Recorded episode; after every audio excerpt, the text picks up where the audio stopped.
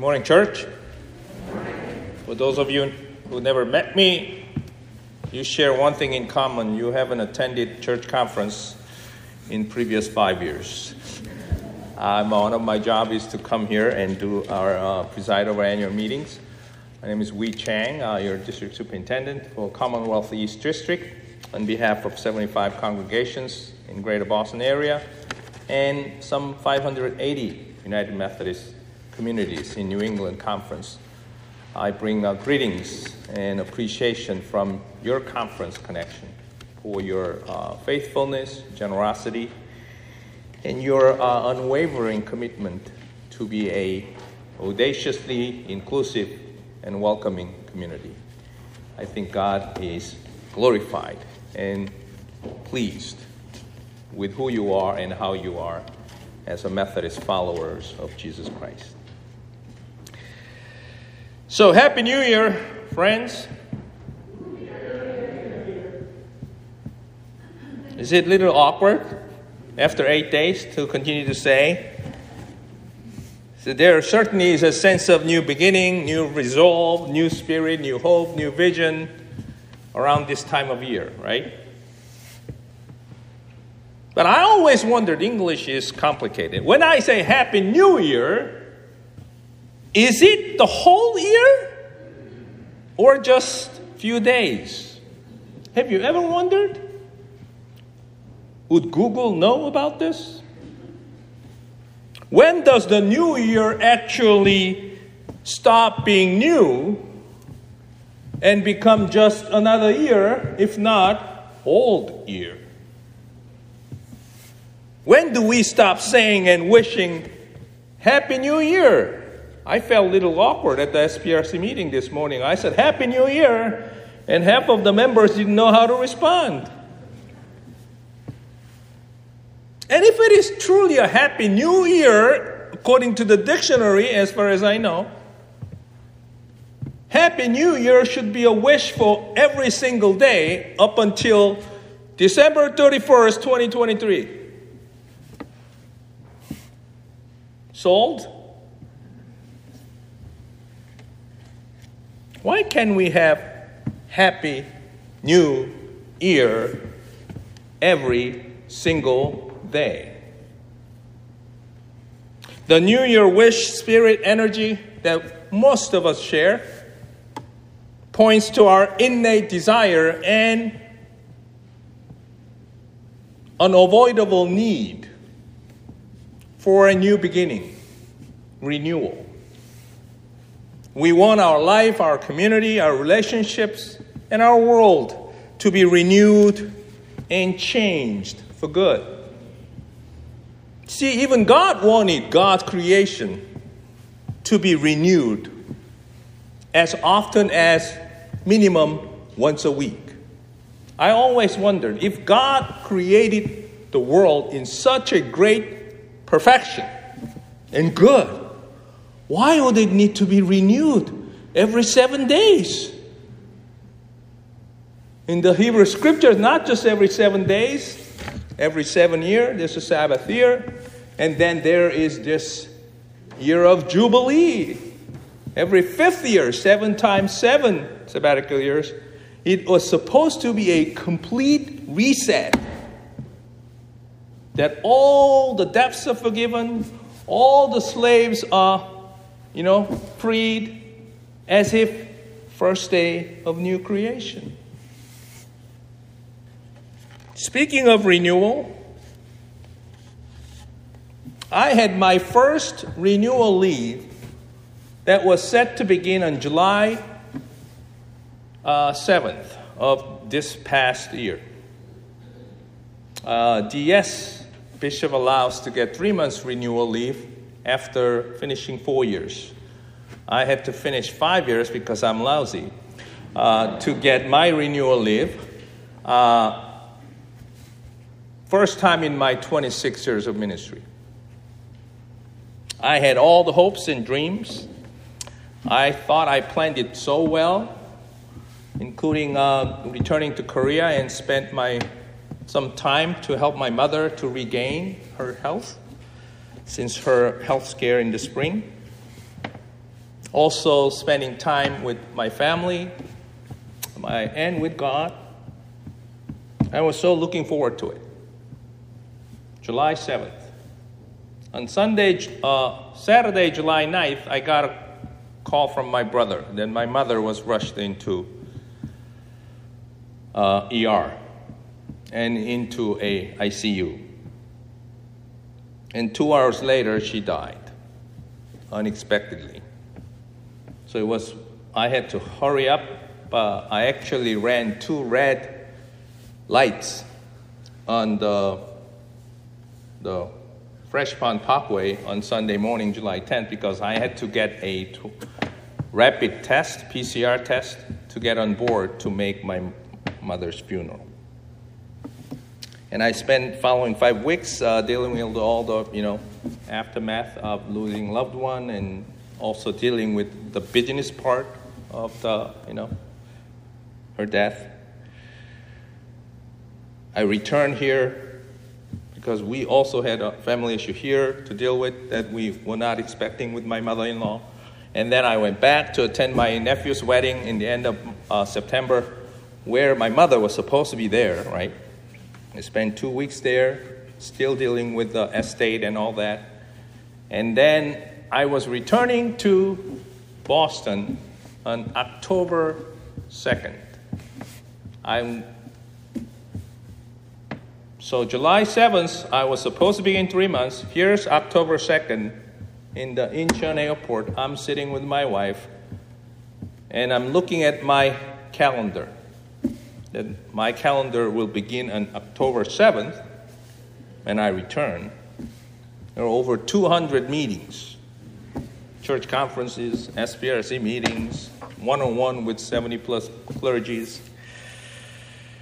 And then suddenly the darkness surrounded me. I said, hmm, this is the end of my renewal, and where did my renewal go? Am I renewed, refreshed, renourished, inside and out enough to go back and to this crazy, to do this crazy churchy things? I felt like, is there a way that I can move directly to retirement after I arrive? I was petrified, anxious, and I was grieving that realizing that I didn't even have a time to grieve the loss of my mother, the only person that is closest to God's love, human flesh. Because she's the only one, probably, who didn't have no question about her love for me. I didn't have to be worthy of her love. And in that struggle that morning, a scripture phrase that I knew was keep, you know, poking at me was new every morning is your grace. They are new every morning. Because I knew that phrase, but I didn't know which book of the Bible it came from.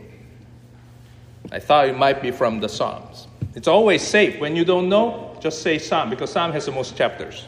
Probability, right? And I Googled it, and lo and behold, this, that phrase is from what would I say, the most joyous book in the entire Bible, the Lamentations. And your scripture, your bulletin says it. It's not even lamentation. It's so bad. It says, ha! Oh, ha!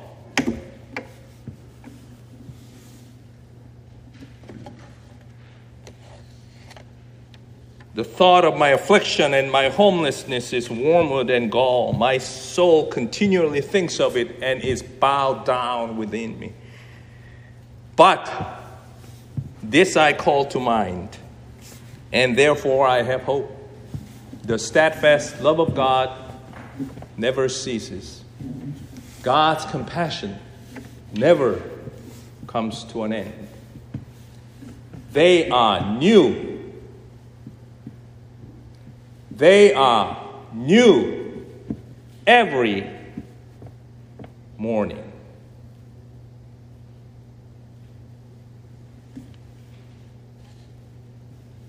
The lamentation was shaped, probably written in the darkest time of the history of people of Israel. They saw their temple completely destroyed in Jerusalem. The temple they literally believed God lived. They saw this glorious David's kingdom that God promised to be the greatest kingdom utterly destroyed, disappeared, and they were taken into Babylon as exiles and slaves. And this is their confession. Even in the midst of such utterly utter, utter destruction, utter loss, and complete darkness, they confess something most fundamental, something most important is being renewed, recreated.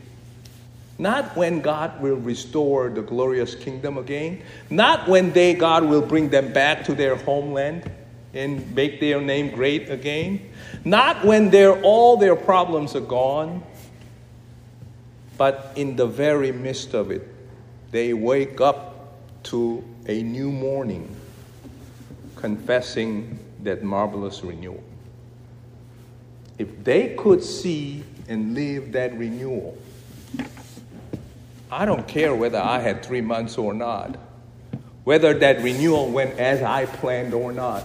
God was renewing in me what is the most life giving, life redeeming, and hope creating thing in me every morning. I just didn't wake up to it. Maybe I woke up and continued to be asleep to it. See, love in me, God's love in me was being renewed as surely as the morning sun rises. This inner renewal, the in renewal of our belovedness, and therefore our ability to love, is the very essence of new creation in Christ. St. Paul talks about new life, new self, new creation throughout his letters. In Colossians, he says, so, or 2 Corinthians 4 6, so we do not lose our heart, even though our outer nature is being wasted away, our inner nature, our inner self, or something deep within us is being renewed day by day. Not every year, day by day. Friends, this is how God remains faithful. Not by solving all our problems, removing all our struggles and challenges, not by allowing this poor DS to enjoy the three months of renewal without hiccups, interruptions, loss, sadness, tragedy, you name it. Not by keeping, keeping my mother from being separated from me and her loved ones, but by renewing God's love in me and in all those who are mourning the loss of my mother and in this world, by renewing the condition of our heart and the fiber of our spirit. So that no matter what happens outside of us, there is this newness that grounds our being in faith, in hope, and in love. This is how God is faithful in continuing the work of God's redemption and transformation of God's creation, in which we all have our being. By never giving up on renewing our capacity to love back, to respond to God's never failing love. This is how God changed lives and changed the world. Because love is that power. In Colossians 3, you have clothed yourself with new self, which is being renewed in knowledge according to the image of its creator. In that renewal, the Paul says, there is no longer Greek and Jews, circumcised or uncircumcised, barbarians, Scythians, slave or free, should I say, Republicans, Democrats, have and have nots, educated, uneducated, abled or differently abled, you name it. But Christ is in all and in all. Christ is all and in all. The love of God is all and in all. Today we remember Jesus' baptism. Your choir sang it, we heard it. So Jesus' baptism marks the beginning of Jesus' public ministry. Something happened the 30 year of Jesus that significant enough that he would leave his hometown, his trades, drop everything. He traveled from the Galilee all the way at the opposite end of Jordan to be baptized. And his life has forever changed. Basically, the baptism marks that Jesus is now embarking the vision of God in him, right? The very purpose that God sent God's only Son to the earth to transform, to redeem and transform the God's whole creation, right? Once for all. So, how does God, this beloved Father, equip and empower God's Son to begin this mighty task? Not just appointment to a local church or DS or bishop whatsoever, to redeem and create whole humanity and creation anew. What did Jesus have? A voice. I wondered, why wouldn't God give Jesus a 99 miraculous powers that God could use? Why couldn't God give you the book of secret that would have all the wisdom and solve all the questions of humanity? Why wouldn't God give a mighty army to defeat the Roman Empire? to restore the glorious kingdom of Israel. God didn't give Jesus anything but this voice You are my beloved. His identity as God's beloved. Why? Because love is a power that knows no end and never fails. Love is a power innate in all to respond to whatever power that is not love with love.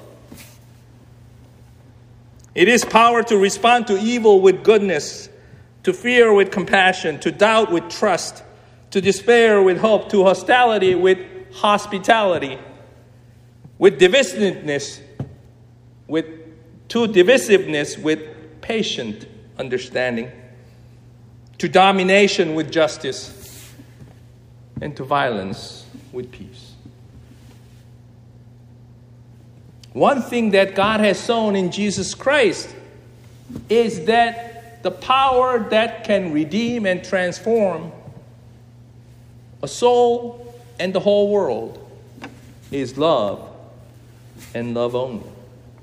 Otherwise, God would have used other options. With this love in him, Jesus was able to withstand all temptations of false religion, false fame, and false power. With this love in him, he was empowered to break down all barriers that divided people into categories and classes. With this love in him being renewed every day, he was inspired to prepare a table even for those who betray and desert him with this love in him being renewed every morning, he was able to trust God even when God seems utterly silent and powerless on that cross. And friends, the one who called Jesus beloved is the same one who called you beloved at your own baptism. It is the same one who still calls you beloved in Jesus Christ. The one who renewed the power of love in Jesus Christ, even in the darkness and deadness of the tomb, is the same one who renews the power of love in you every morning. No matter how dark and helpless you may feel, or this world may seem. God's steadfast love never ceases. God's compassion never comes to an end. They are new every morning. Friends, you only have two ways to live each day. Each day is either tomorrow of yesterday, right? Or yesterday of tomorrow. Following me?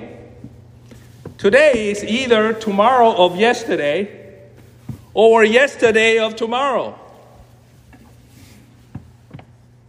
Not if you follow me. Right?